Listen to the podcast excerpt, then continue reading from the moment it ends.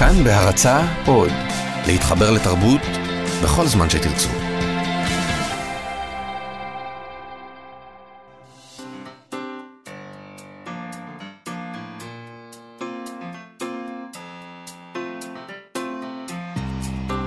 מה שכרוך, עם שירי לב-ארי וענת שרון בלייס. צהריים טובים, ענת. צהריים טובים, שירי, צהריים טובים מאזינות ומאזינים. אנחנו עם uh, מהדורת סוף השבוע של מה שכרוך, תוכנית הספרות של כאן תרבות, שיחות עם סופרים ואנשי ספרות על ספרים, על מילים, על רעיונות, על החיים. אפשר לשמוע אותנו בתדרים 104.9, 105.3 בתל אביב ובמרכז. יש לנו עמוד פייסבוק, כאן תרבות, ופלטפורמת פודקאסטים, כאן אודי באתר האינטרנט שלנו. איתנו באולפן שיר זיו על ההפקה, חן עוז על הביצוע הטכני, ואנחנו, ענת, אה, נארח היום את הדוקטור אה, יאיר כספי עם ספר אישי חדש, הילד שכמעט הציל את אמו, כך נקרא הספר. אנחנו נדבר איתו ונדבר גם עם הסופר דניאל ברוק על פואמה עוצמתית שפרסם אה, בסוף השבוע האחרון במוסף תרבות וספרות. ולקראת פתיחת שנת הלימודים, אנחנו כבר uh, מת, מתכוננות. תופים, אנחנו... תופים, תופים, תופים, תופים. אני מההורים שדווקא עצובים בשביל הילדים שלהם שהחופש נגמר, רק שתדעי. אני לא מחוללת, אני, אני מזדהה איתם עם הילדים. אז אני גם מחוללת בשבילך, גם מתופפת וגם מאנטזת. אז אנחנו כבר uh, מתכוננות יחד איתם לקראת uh, פתיחת השנה. נדבר עם הבמאי uh, מתן יאיר, שהוא גם מורה לספרות, והוא ביים את הסרט פיגומים, שעוסק בין השאר במורה לספרות בתיכון, ואנחנו גם נדבר עם נטו שפירא מפרויקט ספריית פיג'מה. אז בתופים ובמחולות, מחר uh, חוזרים אל בית הספר. אנחנו בתופים ובמחולות, הילדים שלנו אולי קצת פחות, וחוזרים גם על שיעורי הספרות. ובשנת 1972 כתב הסופר סם חיזר, שהיה מורה לספרות ותנ"ך, מאמר תחת הכותרת להפסיק ללמד ספרות. אז יזהר אוהב הספר לא התכוון באמת שאנחנו לא נלמד ונקרא, אבל הוא בחר בכותרת המתריסה הזאת כדי לנער מעט את חבריו המורים ולהציע להם שיטת לימוד שאינה מבקשת לדעת למה התכוון המשורר או לעשות אה, ניתוח אה, לב פתוח לטקסט, אלא למה התכוון הקורא.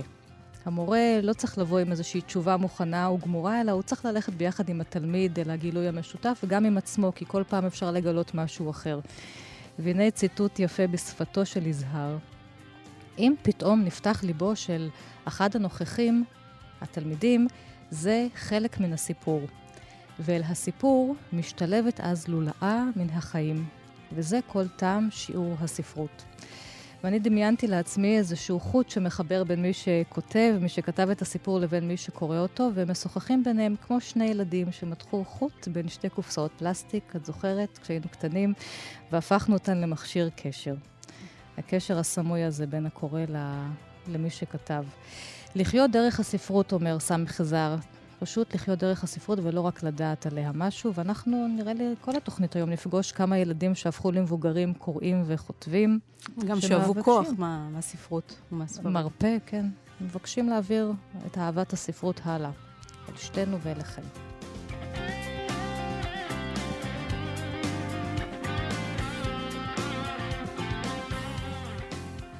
הילד שכמעט הציל את אמו. ספרו החדש של הסופר והפסיכולוג יאיר כספי, שראה אור בהוצאת הקיבוץ המאוחד. הוא ספר אוטוביוגרפי שמבוסס על סיפור ילדותך, יאיר, ועל קטעים שכתבת בעבר במחברת שמוזכרת לאורך הספר, על רקע הגירושים של הוריך בהיותך בן תשע, והחיים עם אמך שסבלה ממחלת נפש. שלום, יאיר כספי, כאן איתנו באולפן. שלום לכם. זה שם כותרת לספר שלופתת אותך מיד בגרון, כן? הילד שכמעט הציל את אמו. אתה מספר כאן על ילד בדמותך, שהוא אתה, שנדרש לוותר באחת על ילדותו ולהיות המבוגר האחראי בבית, ובעצם לגדל את האימא. אחרי הרבה שנים שאתה עוסק בפסיכולוגיה יהודית או פסיכולוגיה ביהדות, וגם פרסמת ספרי עיון בתחום הזה, אתה יושב לכתוב את הממואר האישי שלך. מה גרם לך לעשות את זה? קודם כל צריך להגיד שהספר הזה נכתב לפני 30 וכמה שנים. הגרסה הראשונה שלו נכתבה לפני 36-7 שנים, הייתי בן 25, והייתי במצוקה גדולה מאוד. אני פשוט לא, לא הצלחתי לחיות כמו שהייתי. הייתי אני גדל, יצאתי מאותו בית עם עולם uh, שלם שהיה אסור לי, לה, אסור לי להציג אותו, להציג אותו כלפי חוץ. זאת אומרת, אני הסתרתי את כל עולמי מחבריי, גם מעצמי. אני לא, לא... היה אסור לי לזכור את מה שאני זוכר, היה אסור לי לדעת את מה שאני יודע, והיה אסור לי להרגיש את מה שאני מרגיש. התוצאה היא שהלכתי וקרסתי מבפנים, ובגיל 25 גיליתי שאני פשוט מת. יום אחד אני זוכר, יצאתי עם איזו בחורה שמאוד מצא חן בעיניי, ו... ואז היא אמרה לי, תשמע, אני לא יכולה לצאת איתך כי אתה מת. משהו מת אצלך, וחשבתי שהיא צודקת. אתה מדבר פה בתוך הספר, בחלק השני שלו, על טיפולים פסיכולוגיים שהילד הולך אליהם, ואחד הטיפולים, אתה אומר לפסיכולוגית בטיפול השישי, אני רוצה להיות פסיכופת. כן. שזה להיות מנותק. לכבות את כל הרגשות. לכבות את כל לא, הרגשות. לא, זה הרבה יותר. להיות פסיכופת זה הרבה יותר מזה. להיות פסיכופת זה לזיות, זה להשתחרר. אני חייתי עם אשמה נוראית. אני הרגשתי, אני אשם שאימא, אני אשם שהוריי התגרשו. אני הייתי אשם כי אימא שלי אמרה לי שאני אשם. היא אמרה לי שנשארה עם אבי בגללי, ושהיא התגרשה בגללי, ושהיא נשארת לבד עכשיו, היא לא מוצאת בן זוג בגללי. ובכל מקרה גם אחד, תעניש אותך. ובסוף היא תתאבד בגללי. זאת אומרת, זה כן. כל היה זה. אז אני חייתי עם אשמה נוראית שהכל בגללי, הכל עליי, ואני לא מצליח להציל אותה. מצבה הלך והחמיר במשך השנים. הכישורים הפסיכולוגיים שלי בגיל תשע ועשר, ולדעתי אולי, גם, גם היום אני לא חושב שהייתי יודע לעשות את זה. אה, ואני חייתי עם אשמה נוראית, אז הפסיכופת... זה, הפסיכופת זה זה שלא מרגיש אשמה. פסיכופת אין לו אשמה. יתרונו הגדול של הפסיכופת עלינו זה שאין לו אשמה בכלל. לטראמפ אין אשמה, טראמפ הוא חצי פסיכופת, אין לו אשמה. ואתה כבר אומר את זה בגיל צעיר. אתה אומר את זה בגיל צעיר. ואני רציתי להיות בלי אשמה, לא יכולתי לשאת את האשמה, האשמה הכריעה אותי. אתה הבנת אני... תמיד שאתה אה, ילד שגדל בתוך סיטואציה בעייתית ולא בריאה, או שלקח לך שנים להבין שזה לא בריא? אני הבנתי שמשהו מוזר ולא בריא, אבל אני חשבתי שאני הגיבור בסיפור.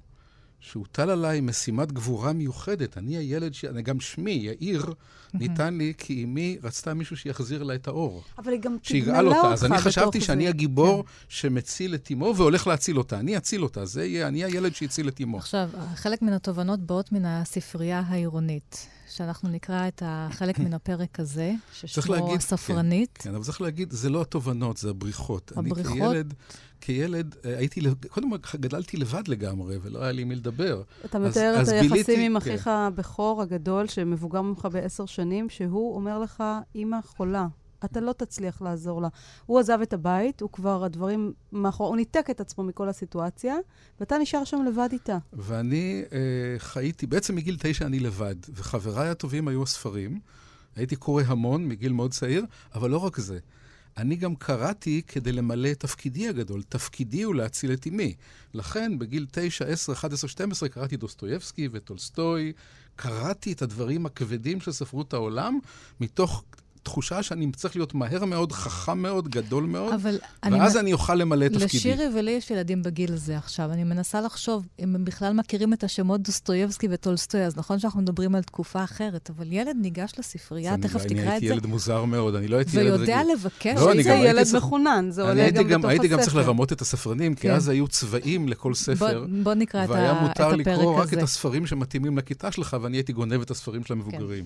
אז נקרא את הפרק הזה על הספרנית. שואלת אותי, יש לי את זה כאן, כשהספרנית שואלת אותי אם יש ספר מיוחד שאני מחפש, אמרתי לה, אני צריך ספרים שקוראים כדי להבין את החיים. אשמח במיוחד אם תוכלי לכוון אותי לספרים המספרים על ילדים שביתם חרב, שאביהם, שאביהם עזב, שאביהם מת או עזב. וגם על ילדים שלא היה להם איש לדבר איתו. איך יסתדרו לבד? אולי יש לך במקרה ספר שמספר על ילד שהציל את אמו. אפשר באופן כללי, משיטפון או בית נשרף, אבל עדיף אם יש לך ספר על אם ששקעה בעולם מפחיד. אז האימא שלך שקעה בעולם מפחיד, והספרים היו אמורים לעזור לך בעצם לפענח את התעלומה? לפענח ול, ולתפקד בתור הילד שהציל. היה לי מוטלת עליהם משימה, אני צריך להבין מה קרה ולפתור את זה. אבל איך בוחרים, כשגדלים, את הבחירות הנכונות, הבריאות והשפויות? הרי יש את האופציית מילוט, האופציית המילוט האחת שהזכרנו קודם, של פשוט להיות פסיכופת, להתנתק רגשית ו- ולא להרגיש יותר אשמה. יש את האופציה של באמת להתמסר ו- ולהיות מת בתוך עצמך. איך אתה בוחר בסוף את ה... צריך להגיד שאני לא בחרתי. אני בחרתי, עד גיל 25 בחרתי את כל האופציות השקריות. אני בחרתי להס... לבלו... למחוק את כל מה שקרה לי, להסתיר את הכל, לא לספר לאף אחד, לא לדבר עם אף אחד. ואני האמנתי שההצלחה הגדולה שלי בחיים, כי אני יודע מה, כל מיני דברים שעשיתי, חייל, קצין, סופר, תמחק לי את הכל. אני כל כך מצליח בכל הדברים שאני עושה, שאני אמחק את הכל. בגיל 25, אני רימיתי את עצמי. ורימיתי את כל העולם. אני עסקתי בהצחקות. אני סיפרתי לכם, אני, של, בשנות ה-20 שלי הייתי חבר בצוות שכתב את לצון נופל על הצאן ברדיו, כן. והייתי לא מהגרועים שבהם. ידעתי לכתוב בדיחות מאוד מאוד טובות. והאמנתי שהבדיחות איכשהו אה, יעשו אותי פופולרי, פופולרי ושמח, אבל הייתי ליצן עצוב מאוד. כן. ולכן זה לא שבחרתי, אני בחרתי את הבחירה הכי גרועה שיכולתי לבחור, לא היה לי אופציות אחרות. בחרתי להיות זה שיציל אותה, בחרתי להיות זה ש... ש... שיגיע להישגים עצומים. זה השתנה, אה, מה עשית? ואז בגיל 25, בגיל 25 שקעתי בדיכאון, והייתי בודד מאוד, והרגשתי שמשהו שבור בי, משהו הרוס בי. ואז הלכתי להתנדב בער"ן. חשב, אגב, זאת שניהלה אז את ער"ן בירושלים, אני הייתי עיתונאי באותה תקופה, חשבה שאני רוצה לכתוב על ה... הייתה כן. מודאגת מזה שאני רוצה, אני הלכתי לזה בשבילי. הלכת כן. להתנדב. ערן זה, נאמר למי שלא יודע, עזרה נפשית, נפשית, כן. נפשית שזה בעיקר בטלפון. ופתאום פגשתי דרך הפונים את הקול שלי. מה שלא היה אסור לי לפגוש. דרך המצוקה שלהם פגשתי את עצמי. אתה כבר למדת פסיכולוגיה? לא. עוד לא. לא למדתי כלום. ולא הלכת עוד לטיפול. לפני לא שאנחנו הולכים לפסיכולוגיה ולטיפול, בכל זאת אולי גם נקודת אור, אגב, יאיר, ביחסים עם, אה, עמך, יש פרק. זאת אומרת, לאורך כל הספר אתה מדבר על החרפות והגידופים והאשמה ואיך שהיא מדברת אליך, וכמובן ההזיות שאנשים רודפים אחריה, והכל מוטל על כתפיך. אבל אתה גם בורח מבית הספר בין היתר, וכן יש לכם הסכם שהיא נותנת לך פתקים שאתה חולה, ובעצם מצילה אותך ככה שלא יגרשו אותך מבית הספר. ופעם אחת היא גם הולכת איתך אל המנהל ואומרת שאתה לא צריך לעשות מה שתלמידים אחרים עושים, כי אתה גאון. זאת אומרת, היא מגבה אותך, היא מגבה אותך, יש ביניכם ברית, והיא גם צודקת, כי עושים לך מבחן אינטליגנציה. זה ברית חולנית. זה ברית חולנית, זה מסוג הבריתות שיש לה אבא שאונס את ביתו, ואחר כך קונה לה מתנות יקרות ונותן לה זכויות שאין לילדים אחרים. זאת אומרת, היא פוגעת בי, היא עושה, היא מכופה עליי להקשיב בלילה למונולוגים מזעזעים שהיו חוזרים כמה פעמים בשבוע. כן, שלה. שבו היא מספרת דברים מזעזעים על אבי שרצח ילדים ואנס ילדים וכל מיני דברים. ואז למחרת היא מפתה אותי בזה שהיא פותרת אותי, היא בעצם הטילה עליי חובות של להיות אבא שלה, ופטרה אותי לשם, לתוך, לצורך השירות הזה מכל החובות של הילדים. אז זה לא היה, זה לא מתנות שהיא נותנת לי. זה איך... פיתוי כדי שאני אוכל לשמש בתפקיד שהיא צריכה אותי. כן. וזה לא תפקיד של ילד, זה תפקיד של מבוגר שהיא צריכה. מכאן אנחנו מגיעים למישור הפסיכולוגי כן, בעצם. איך, איך בעצם אתה מפר את הברית הזאת? אני לא הפ... כילד לא הפרתי. לא, אבל כאדם בוגר. כילד פשוט ברחתי. בגיל 14 ברחתי וזהו. כאדם בוגר, אה, הייתי, באיזשהו שלב גיליתי שחיי, כמו שהם עד גיל 25, נגמרים. אני לא יכול להמשיך לחיות ככה. ואז הכרתי לאט-לאט בתהליך ארוך בזה שאני פצוע, ואני לא פצוע קצת, אני פצוע מאוד, וגם הכרתי בזה שכל חיי הם שקר. כל מה שאני אומר זה שקר. כל הדיבורים שלי, כל הצחוקים, הכל שקר. ואז עשיתי תפנית בחיי, בחרתי באמת. אמרתי, אני הולך לדעת את האמת. אני הולך כי אני חייב, כי אני אמות אחרת, אני לא אחיה. אני לא אחיה, אני לא אנסה לעולם, אני לא אוכל לפתח כרגע, אני לא יכול לעשות שום דבר בחיים שלי. ואז התחלתי מסע הפוך, שהיצירה הזאת, הגרסה הראשונה שלה, היא בעצם הניסיון להתמודד עם האמת, לגלות מה באמת קרה. וכשהתחלתי לדבר על זה, הלכתי, הלכתי לטיפול באותו זמן, לא האמנתי למה שאני מספר.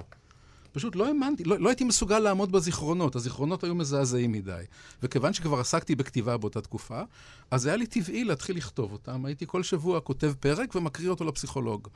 והפרקים עזרו לי לאחוז במציאות, פשוט לעמוד. כי הייתי כל השבוע עוסק בזה, כל השבוע לוקח איזה זיכרון וכותב אותו לאט-לאט הכי מדויק שאני יכול. אז זה ספר, הממואר הזה, שהפך להיות עכשיו ספרות, אה, רומן, הוא בעצם התחיל כאיזושהי תרפיה, נכון. לכל דבר. יש לו, צריך להגיד, לספר הזה... כי לפעמים יש את הדיון הזה, האם ספרות היא תרפיה או לא תרפיה. כן, לספר הזה יש שתי שכבות שונות לגמרי. יש שכבה ראשונה שהיא לגמרי תרפיה, היא. פשוט הניסיון לזכור, זה הכל. פשוט לזכור את הילדות שאני לא מסוגל לזכור אותה, כי היא מזעזעת מדי, והיא מחרידה מדי, והיא כוללת אלימות ודחייה והשפלה ותפקידים מזעזעים ודברים מזעזעים שעושים לי ואני עושה. אז, ואז, והגילוי בעצם שאני לא גיבור, אני פצוע. והגילוי הוא שאני לא, אני לא אשם, אני לא אשם, אני זועם מאוד. במקום אשמה, פתאום הרגשתי זעם עצום. והגילוי שאני לא, שאין לי משפחה, שאני בעצם לבד כבר מגיל תשע, אני חי לבד מגיל תשע. אז אלה היה, זה בעצם היה השלב הראשון של הכתיבה שאני לקח מגיל 25 עד גיל 28, והוא שינה את חיי מן היסוד. זאת אומרת, בעקבות, בסיום הספר הזה, הכל השתנה. והלכת, פנית ללימודים? ואז הלכתי ללמוד, ללמוד פסיכותרפיה בכל מיני מסגרות. אתה באמת ייסדת את אה, תוכנית הלימודים פסיכולוגיה נכון. ביהדות באוניברסיטת אה, תל אביב, וחלק ממה שנעשה שם אפשר למצוא גם בספרי העיון שפרסמת, לדרוש אלוהים וניסיון. ואולי תספר קצת איך אתה קושר בין הפסיכולוגיה ליהדות. אתה מגדיר את עצמך אדם דתי-חילוני, אביך היה ממשפחה אה, חרדית. אבל הוא עזב אותה בילדותו. הוא עזב אותה בילדותו, אז יש לך איזשהו קשר, איזשהו זיק, ואיך אתה מוצא בעצם את הנתיב הייחודי שלך בעולם היהודי, כדי ככה להשתמש בדמויות המפתח משם, או בשאלות המפתח מהעולם היהודי, כדי לעזור לעצמנו. כן, צריך להגיד, קודם כל, אני הגעתי ליהדות מחוסר ברירה. Uh, התהליך שעברתי, כשהתחלתי לעבור בגיל 25, של לגלות שכל מה שאני מספר לעצמי הוא שקר, בעצם מבחינה פסיכולוגית זה ת, תהליך של אובדן הזהות, אובדן האני. כל מי שחשבתי שזה אני, זה לא אני. וכשאדם, זה, זה אגב, במשך השנים למדתי שזה קורה להרבה אנשים שמגיעים לטיפול, שבעצם יש איזה פרדוקס בעולם הטיפול הפסיכולוגי.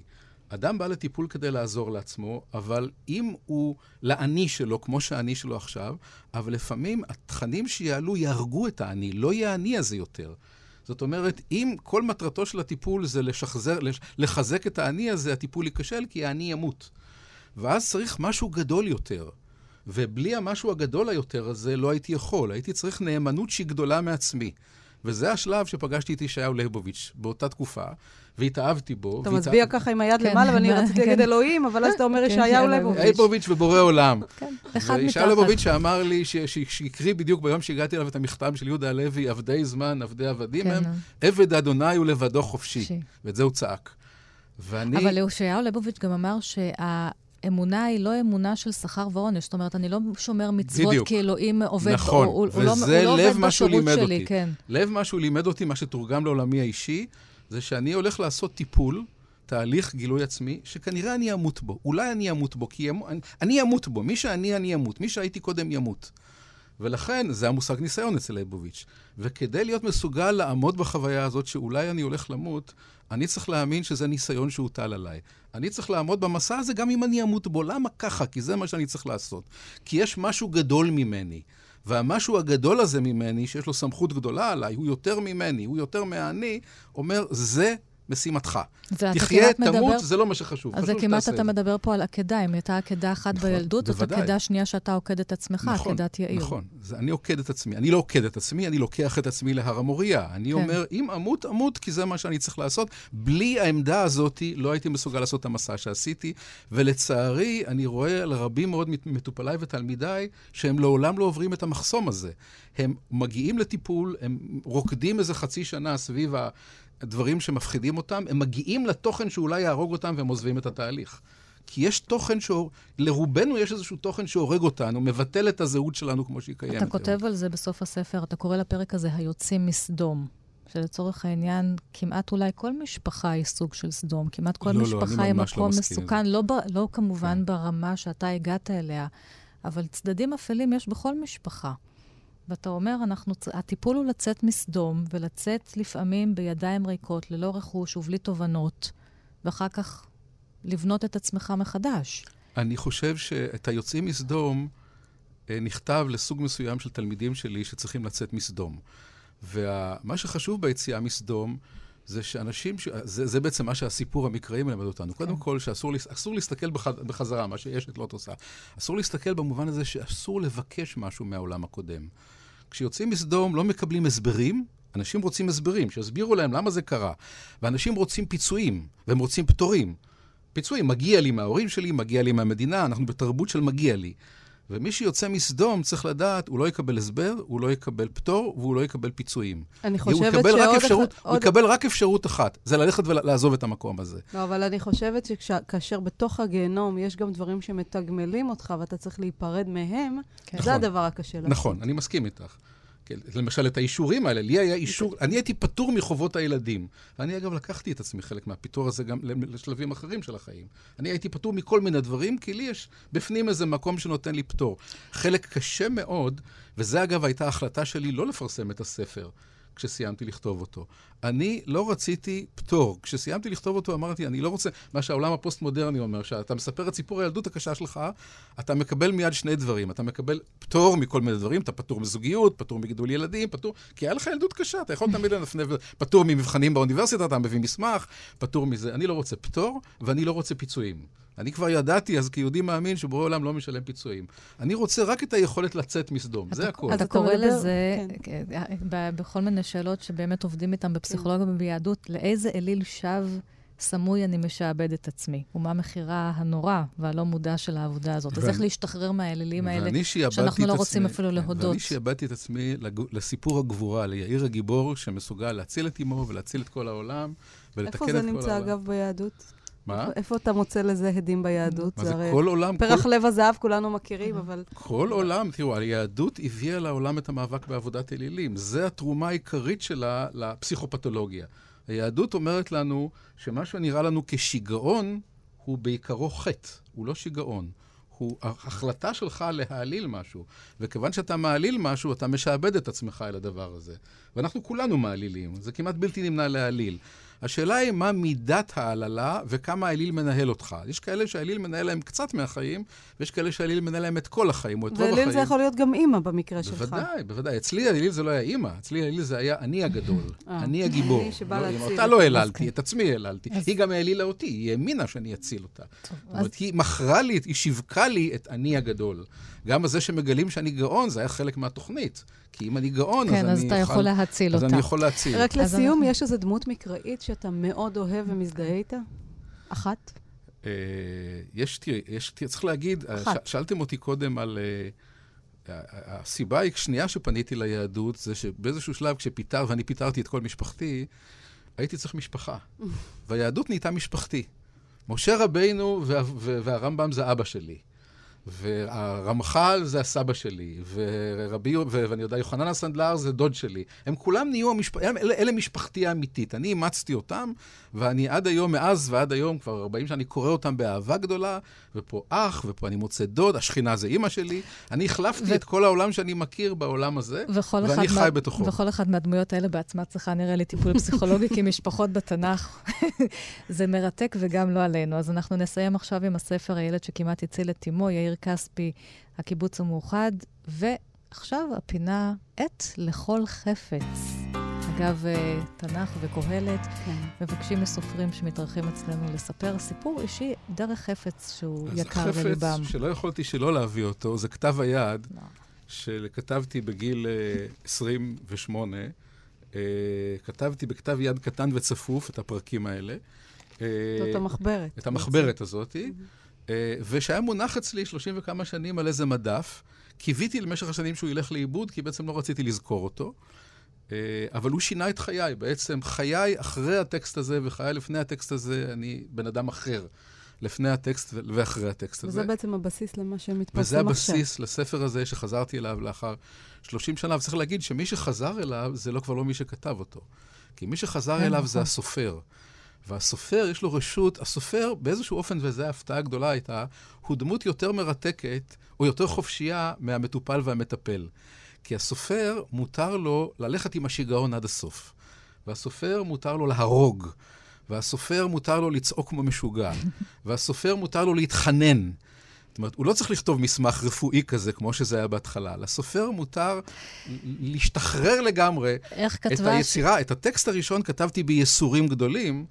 את הטקסט של השנים האחרונות, כן. שהוא בסופו של דבר עיבוד של הספר, כתבתי באיזה פורקן יצרי גדול, היה שמחה גדולה, הייתי, פתאום היה מותר לי לכתוב הכול. כך כתוב, אמרה וסלבה שימבורסקה, נקמת היד בת התמותה, בשמחת הכתיבה.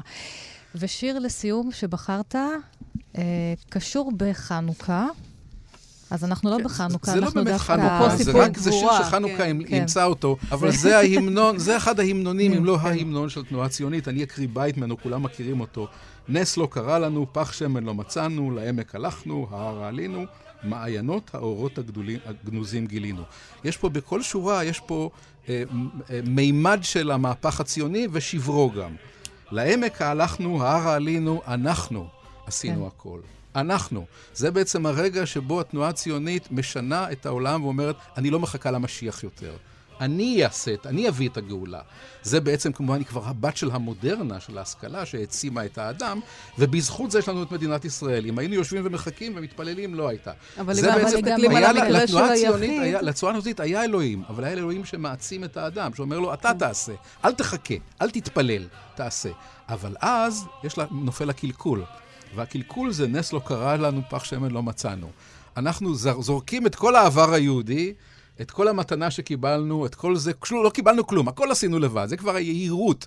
זה כבר אותה עמדה שאומרת שמהתנ"ך עד הפלמ"ח לא קרה שום דבר חשוב. ואז בסוף יש תיקון קטן, מעיינות האורות הגנוזים גילינו. זה דתי. כן. זה הדת שמתחבאת בתוך התנועה. הציונית. יש פה איזה אור גנוז, שדווקא אנחנו, המהפכנים המשוגעים האלה, שזרקו את בית הכנסת וזרקו את הכשרות וזרקו את כל זה, אנחנו מדברים עם אלוהים. אנחנו מגלים את מעיינות האורות הגנוזים, וזה גם התקווה, בעיניי התק- התקווה לתיקון של התנועה הציונית. היום שהיא תחזור אל מעיינות האורות הגנוזים. יאיר כספי, תודה רבה לך. תודה רבה לכם, תודה שהזמנתם. טוב, זאת הייתה להקת אלג'יר, שקצת נקשרת לנו עם מה שאנחנו הולכות אה, לדבר עליו עכשיו. אגב, ענת, הזכרנו קודם אה, לימודי ספרות. בכלל, חזרה לשנת הלימודים, יש לנו כבר אה, באולפן מורה לספרות. אכן, אכן. אחר כך יהיה עוד אחד בטלפון, אבל כן. אני כאן. תכננו. ולא תכננו את כל המורים לספרות להביא לכאן. אבל... אני שמעתי את זה עכשיו, כשנסעתי בדרך לפה, באוטו, שמעתי שאתם עוסקים ב... שיעורי ספרות. בשיעורי ספרות, במורים, ובמקרה... אז- ולא הגדרתם אותי כמורה לספרות. אז זהו, אז אנחנו זה נציג לא משהו שאני אותך. לא גאה כן. בו. נציג אותך אה, למאזיננו, אותה דניאל ברוק, שחקן, משורר. פרסמת בסוף השבוע האחרון אה, פואמה עוצמתית מאוד במוסף תרבות וספרות של עיתון הארץ. הפואמה הזאת כתובה במשקל ובחרוז, נוסח פושקין, והיא נקראת "איוון הולך לישון בוואן". והיא מספרת על אהבת נעורים מפוספסת, על הניסיון לאחוז בשוב, על סמים ושקיעה, על גמילה והשתקמות. שוב שלום, דניאל. אהלן, אהלן, שלום, שלום, שלום וברכה. אז יש משהו בפואמה הזאת שמביא איזה קול ייחודי, שמשלב גם תרבות רוסית וישראלית, וסגנון מצד אחד פושקיני, רציני, עם מסורת uh, כבדה מאחוריו, ויחד עם זאת גם סלנג רוסי וסלנג ישראלי. Um, אתה מתאר עולם של צעירים uh, ישראלים ממוצא רוסי. אתה בעצמך נולדת ב-1978 במוסקבה, הגעת לישראל כשהיית בן 12, ואתה חי את העולם הזה, חי את שני העולמות, שתי כן. המולדות. שני- אז אולי כן. תספר לנו קצת על עצמך אה, ועל אני- גלגולי הכתיבה זה- שלך. זה באמת, נולדתי ברוסיה ועליתי לארץ אה, בגיל, אה, כן, כמו שאמרת, עליתי... בגלל שעליתי יחסית מוקדם, זאת אומרת, עליתי ב-90, אבל עליתי בפברואר 90, שזה ממש היה גל העל- העלייה הראשון. ואז עליתי והגעתי והייתי העולה החדש מרוסיה הראשון, ואיכשהו כבר אחרי חצי שנה דיברתי בעברית ללא מבטא כמעט, ו- ותקשרתי כמעט אך ורק למה? עם כי חברים רצית ישראלים. מאוד, או שזה היה טבעי לך? זה איזשהו מהלך שהיה מאוד טבעי לי. כאילו, נורא רציתי להיטמע בתוך המציאות הזאת, נורא עניין אותי, נורא סקרן אותי, הייתי כולי אחוז, אה, אה, ממש אה, אה, הלהיב אותי התרבות הישראלית הצעירה ש, שהגעתי אליה בכיתה ה', כאילו, צעירה. זה. אבל אה, אך, הייתי חלק מהחבורה הזאת, אני זוכר מסיבות מקלטים, אה, אה, נכנסתי לתוך העולם הזה, ו... ו וזה נורא משך אותי. והתרחקתי, רצית למחוק את התרבות הרוסית? והתרחקתי מהתרבות הרוסית. זאת אומרת, מה זה התרחקתי? לא דיברתי רוסית בבית ספר, כשהגיעו כבר, כשהיו כבר אה, חבר'ה רוסים שהגיעו, עולים מרוסיה. ואני הייתי מין, כן, וסימנו אותי גם בתור איזה אה, מתנשא, רוסי, עולה רוסי מתנשא, שהגיע ל... אה, ש, שהגיע ושכח את הרוסיות שלו. ו. אז הנה, היא שלא. חוזרת ומטפסת דרך החלון. עם יבגני אוניגין משלך. היא כן. חזרה, לא, היא חזרה אחרי זה בבום בגיל, יותר מאוחר, אבל כן. אז תכף תספר לנו אוקיי. איך היא חזרה. אה, איוון הולך לישון בוואן, אה, מספר בגוף ראשון על משולש רומנטי. יש כאן צעיר שפוגש אחרי כמה שנים את אהבת נעוריו, בינתיים היא התחתנה עם החבר הטוב שלו, והיא כבר אם לתינוק, והוא אומר, מאז שאהב אותה, לא מסוגל לאהוב שוב. אכן. זו... בוא נשמע אותו קצת. כן, טוב. נשמע. הזמין אותה לסושי בר, לעתידים מעמידר נחת גאה במוצאו, סיסטם אדמין במקצועו. בעילות של סיס אדמין הוביל אותה ישר למין, תרגל אסנות בתנוחות, המון גניחות והנחות, פתאום דיברה על קבלה. הייתה ממש שרוטה כולה, פעם שחקנית, פעם גרפיקאית, בסוף נהייתה קוסמטיקאית. יפה, רוצה להתמסד, בחרה למי להתמסר. ופעם אהב, כבר לא יאהב. אמרה, היום ניסה לרב, המפורסם, ההוא, ההוא, אהה, אהה, מלמל מתוך שינה. שלוש בבוקר, השכמה, הפוך כולו, קפה שחור, פתח תקווה, איזה חור, שיעור. כשבע מניינים, מתי בכלל הם ישנים? הרגיש את האגו מכרסם, אם כי רוב השיעור נמנם. בסוף שיעור אליו ניגש סרגי שמואל. איזה מפגש. סרגי שמואל זה החבר. זו האקספוזיציה כן. שדיברתי. אז הנה העולם המחוספס שאתה מתאר, ואחר כך זה נמשך ונמשך. זאת פואמה מאוד ארוכה ומחוספסת עם הרבה מין, סמים ורוקנרול, ושברון לב, נכון. בסופו של דבר. נכון, סיפור אהבה נכזבת. לגמרי. זה סיפור אהבה נרזבת, שזה... שמה ומה השאלה? השאלה היא אם יש בו יסודות אוטוביוגרפיים. כן. אה, יש פה צעירים, צעירים שגם באים מעולמות קצת של מצוקה, לפעמים כן. עוני, אה, שימוש בהרואין, סקס, סמים, בריחה מהבית, מההורים שבעצמם מתמודדים עם מצוקות. מין מציאות ישראלית-רוסית מוכרת מכל מציאות מיני... של הגירה, אגב, כן. ששמענו קודם את החבר'ה של אלג'יר, שגם הם בנים למהגרים. מציאות של הגירה, של אנשים שיש כן. שבר אה, בנפשם, שהוא לא רק שבר גיאוגרפי. תראי, אם השאלה היא האם יש איזשהו יסוד אוטוביוגרפי, אז אני... אה, אני רוצה לשמור את זה בסוג של מסתורין מצד אחד, אבל מצד... שירי מצד ש- פשוט חונכת פה פינת רכילות, אז לא, לא, אז, אז אני אגיד ככה, אז אני אגיד כמה דברים. כן. שנים רבות חייתי מתצפות על חברה. על, תצפתי על אנשים שהיו סביבי. ובגלל שנכנסתי לאיזושהי מציאות באמת רוסית מאוד, באיזשהו שלב, אחרי השלב הראשוני שעליתי, ואחרי זה כשהתרבות הישראלית, הרוסית-ישראלית חזרה אליי, אז נחתתי באיזושהי מציאות ש... הלהיבו אותי מחדש. זאת אומרת, אם המציאות כן. בכיתה ה', כשהגעתי לכל המסיבות מקלטים, הלהיבה אותי, אז פתאום מציאות אחרת הלהיבה אותי, ומשכה אותי אחריה. ו- לחזור לתרבות ונכנסתי- הרוסית. כן. תרבות רוסית שהיא הייתה מאוד עמוקה, מאוד. חזקה.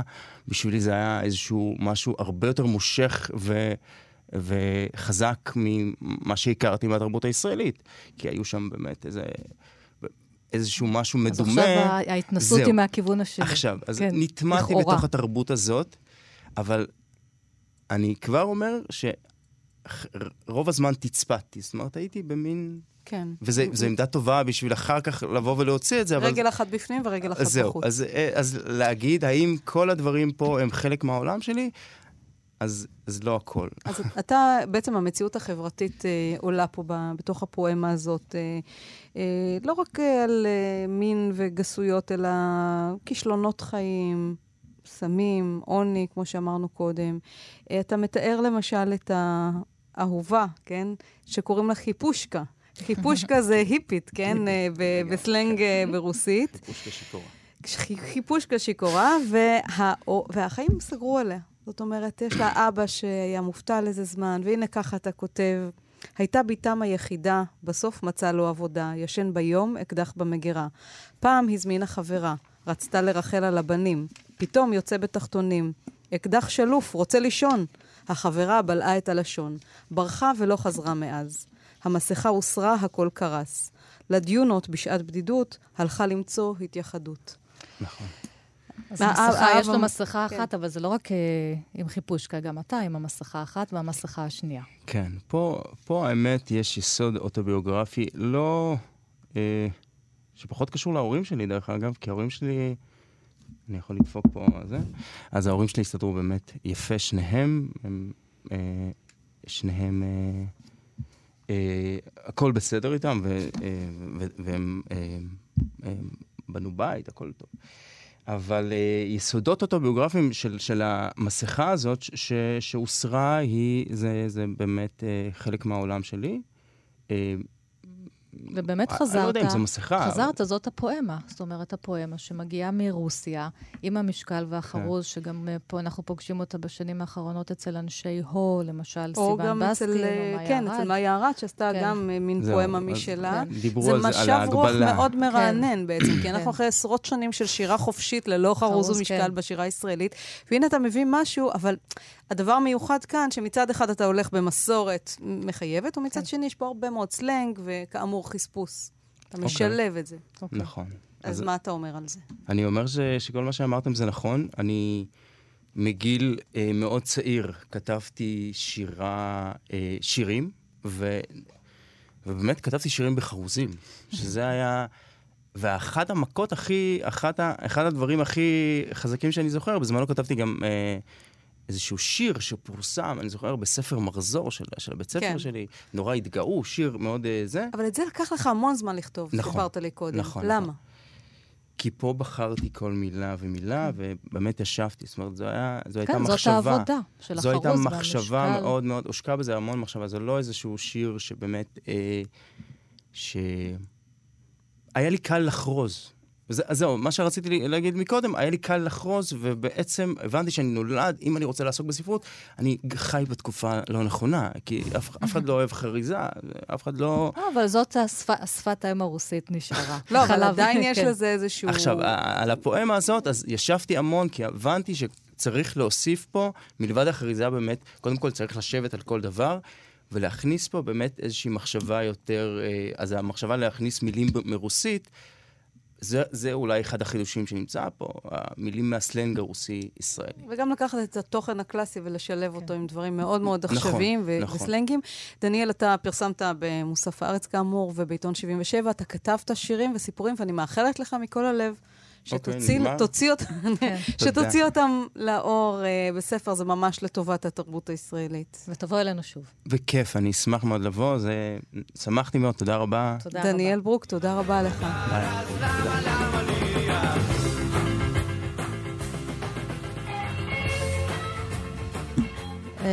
חזרה לתיכון. חזרה לתיכון, כן, אנחנו הולכות דווקא קודם... אני לא עישנתי בתיכון, by the way. גם אני לא עישנתי, אנחנו לא מעשנות עד היום, אבל אנחנו רוקדות פה בשמחה רבה את השיר הזה. סתם בזבזנו את הזמן בלימודים. חוזרות עכשיו קודם, לפני התיכון, לבית הספר היסודי ואפילו לגן. נטע שפירא, שלום.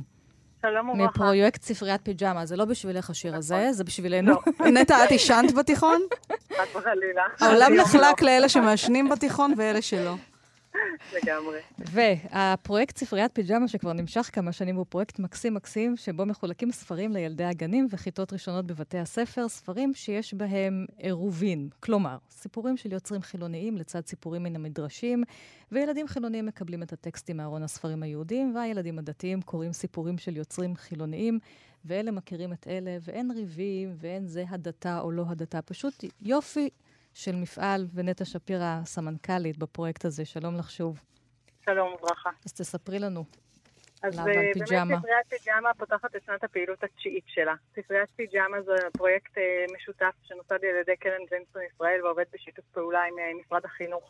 ומחלק ספרים למאות אלפי ילדים בכל רחבי הארץ. אנחנו פועלים ב-8,500 גנים מדן ועד אילת.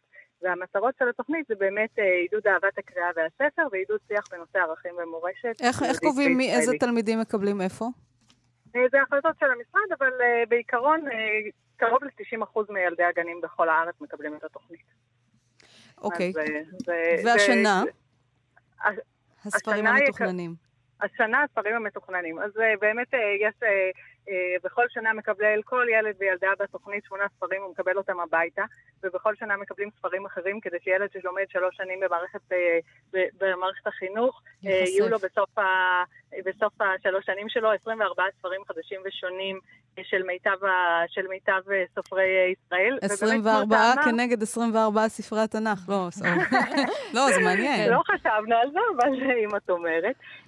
ובאמת, מה שחשוב לי גם לומר, אחד אחד הדברים היפים בתוכנית הזאת, שהיא באמת יוצרת מכנה משותף תרבותי בחברה שהיא מקוטבת ומפולגת, בעצם כל הילדים בממלכתי, בממלכתי-דתי, בחינוך מיוחד, מקבלים בכל חודש את אותו ספר. זאת אומרת, אין אה, תוכנית לימודים לאלה ותוכנית כן. לימודים לאלה, אלא כל ילד וילדה, וזה לא רק דתיים וחילונים, זה מרכז, זה פריפריה, זה אה, שמאל וימין, זה ויש לה- קיבוצניקים ועירונים.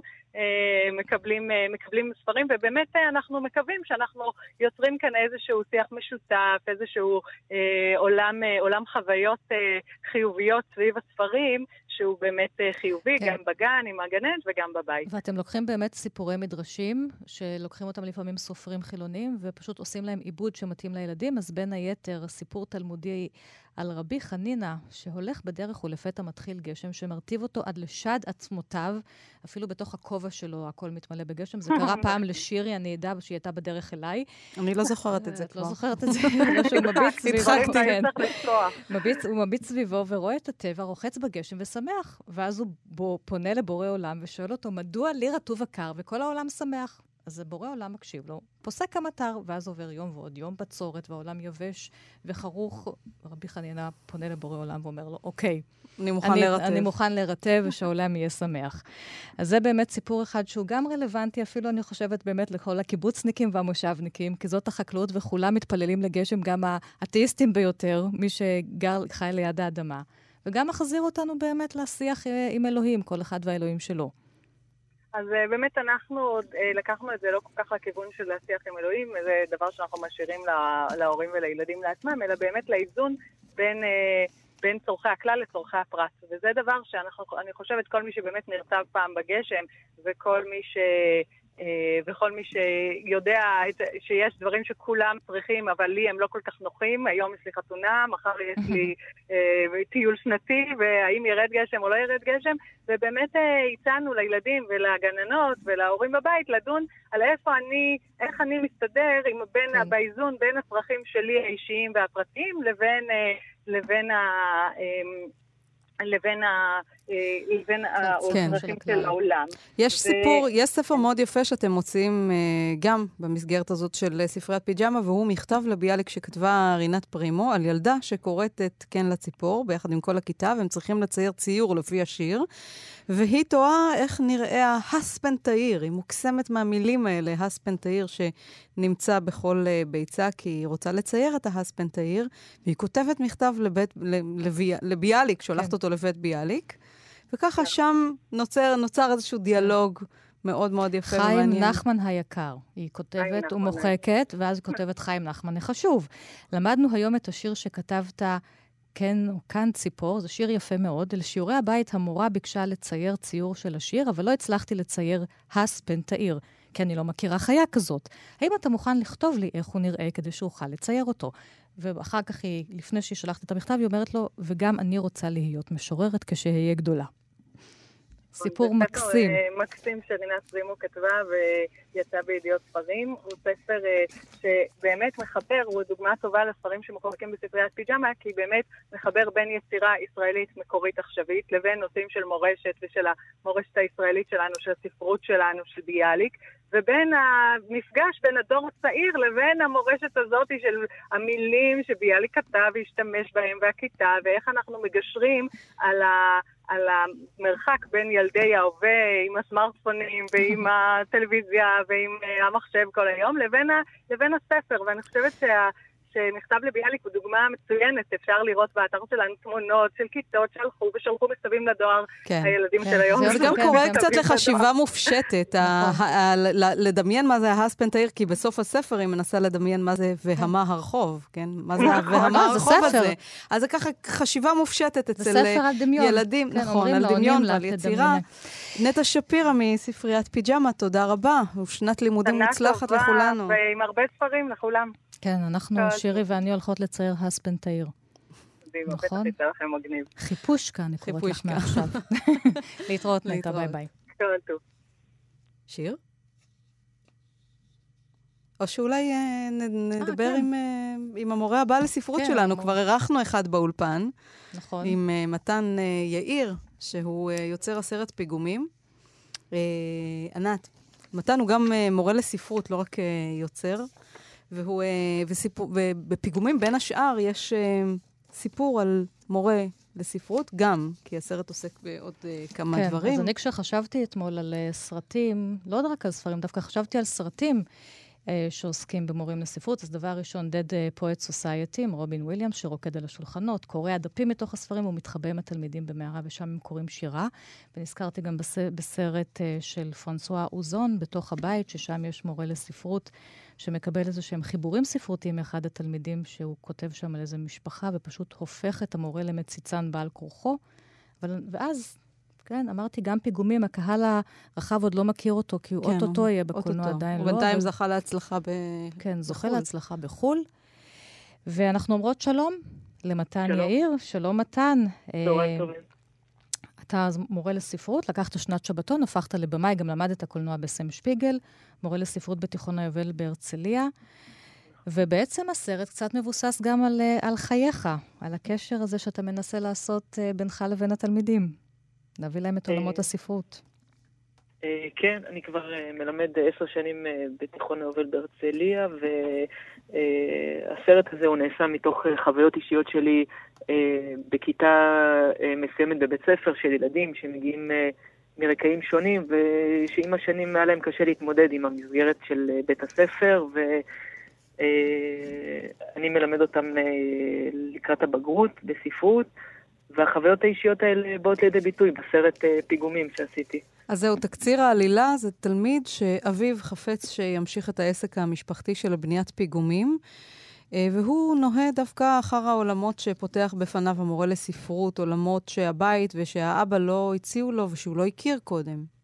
נכון, אבא שהוא קצת אה, אלים, קשה עם הבן, רוצה לכוון אותו לקראת אה, המקצוע, העסק, משהו שיהיה בטוח בחיים. ואילו, ומאוד מצמצם לו את כל האופקים שלו מבחינה תרבותית. זה בית, אה, הנער מגיע מבית שאין בו ספרים, אין בו אומנות. אה, כן, זה אפילו מאיים על האבא שלו באיזשהו אופן. כן, זה, זה מאיים עליו, וכל דבר שיש בו, אה, שירחיב את האופקים של הבן, נראה לו כדבר חשוד ולא רצוי, ופתאום המורה הזה שנכנס לתוך החיים של אותו נער בן 18 ומראה לו איזשהו כיוון אחר, או אפשרות להיות מישהו אחר, והנער הזה מוקסם מהדבר הזה, וקורים אירועים דרמטיים ש... לא נעשה ספוילרים, עוד מעט כן. הסרט יהיה בקולנוע, אבל הסרט שלך לא מנסה לעשות פה באמת איזושהי דיכוטומיה של חומר מול רוח. זה לא זה נגד זה, משהו יותר טוב, אלא משהו אפילו במילה פיגומים. כי כשאנשים כותבים, אני הרבה פעמים חושבת על כתיבה, גם כן שאיזשהו שלב שיש שם פיגומים, כי אחר כך אתה מוחק דברים ומסיר דברים. אדם שכותב נכון ויודע למחוק, הפיגומים קיימים גם בכתיבה. ואתה מנסה לעשות איזשהו שילוב גם דרך השם של הסרט שלך, בין החומר לרוח. Mm-hmm, mm-hmm. זה אה, איזשהו ניסיון של, אה, של בנייה והרס. המצב הזה של אה, פיגומים, של מבנה, שהוא נמצא במצב הביניים הזה, הוא דבר שמעניין אותי, מרתק אותי. בכלל, מצבים שהם מצבי ביניים, או שאנשים נמצאים בין תקופות, או מחפשים את עצמם, את הזהות שלהם, זה דבר אה, שהוא מעניין אותי, והדימוי הזה של אה, פיגומים, של, שאתה מסתכל על מבנה ולא ברור לך אם הוא נמצא בשלב של בנייה או של הריסה, mm-hmm. וגם התקופה הזו של ההתבגרות, שהיא, שהיא תקופה כזו של גם של בנייה וגם יש בה מין איזשהו דבר של הרס. אה, שיכול להתרחש. בסרט עצמו, כן, בסרט עצמו יש שני טקסטים, כן, שתי יצירות ספרות שמלווים אותו, וזה אנטיגונה, של סופוקלס, וגם הסיפור יגון של צ'כוב. למה דווקא שני אלה?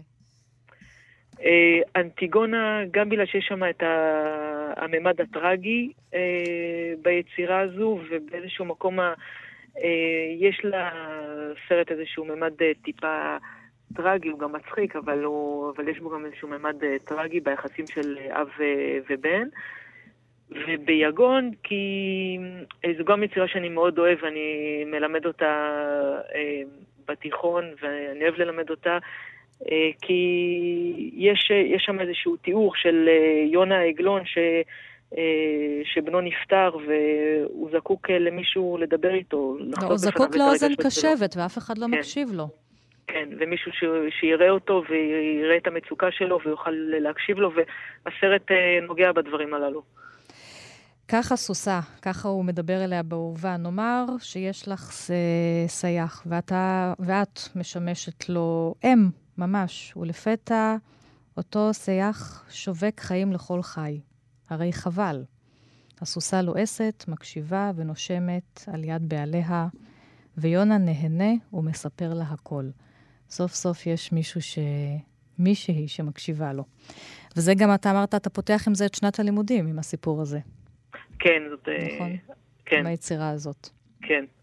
אה, החלטה של רכזת, אבל אה, זה גם מתאים אה, לקראת... אני אוהבת שהמערכת נכנסת פתאום. כן, אנחנו לא מתווכחים, צ'כוב הוא צ'כוב הוא תמיד צ'כוב. נכון.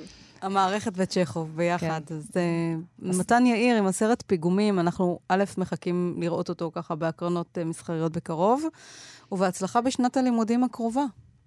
תודה רבה, הסרט יהיה ב- בבתי הקולנוע בלב ובסינימה סיטי, ושנה טובה לכולם. שנה טובה, מתן. לי- שיעורי ספרות אה, מהנים ונעימים. ומשמעותיים. משמעותיים. אנחנו uh, נסיים את uh, מה שכרוך uh, גרסת סוף השבוע, ענת שרון בלייס, אה, חיפושקה, שירי לב-ארי. ואנחנו נודה זה- גם לנדב זילברשטיין על הביצוע הטכני, ולשיר זיו הנהדרת שהייתה איתנו על ההפקה. ונלך להכין את התיקים לבית הספר. להתראות.